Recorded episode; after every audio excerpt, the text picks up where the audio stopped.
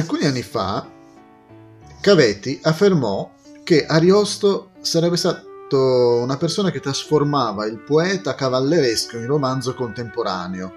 Nel romanzo, in altre parole, delle ispirazioni dagli uomini contemporanei. Nell'Orlando Furioso, Ariosto desiderava scrivere un poema che contenesse il meno possibile termini dialettali, espressioni emiliani e latinismi, preferendo piuttosto il volgare.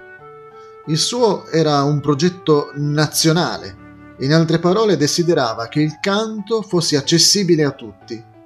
Il suo lavoro sarebbe stato un modello per gli altri autori.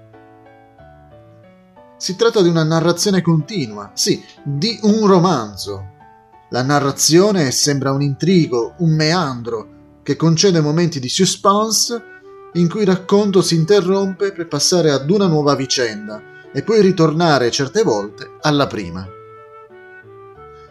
Nel romanzo si leggono ora un'immagine secolare, ora una favola, che prendono il posto dello stile cavalleresco, qui ormai sorpassato.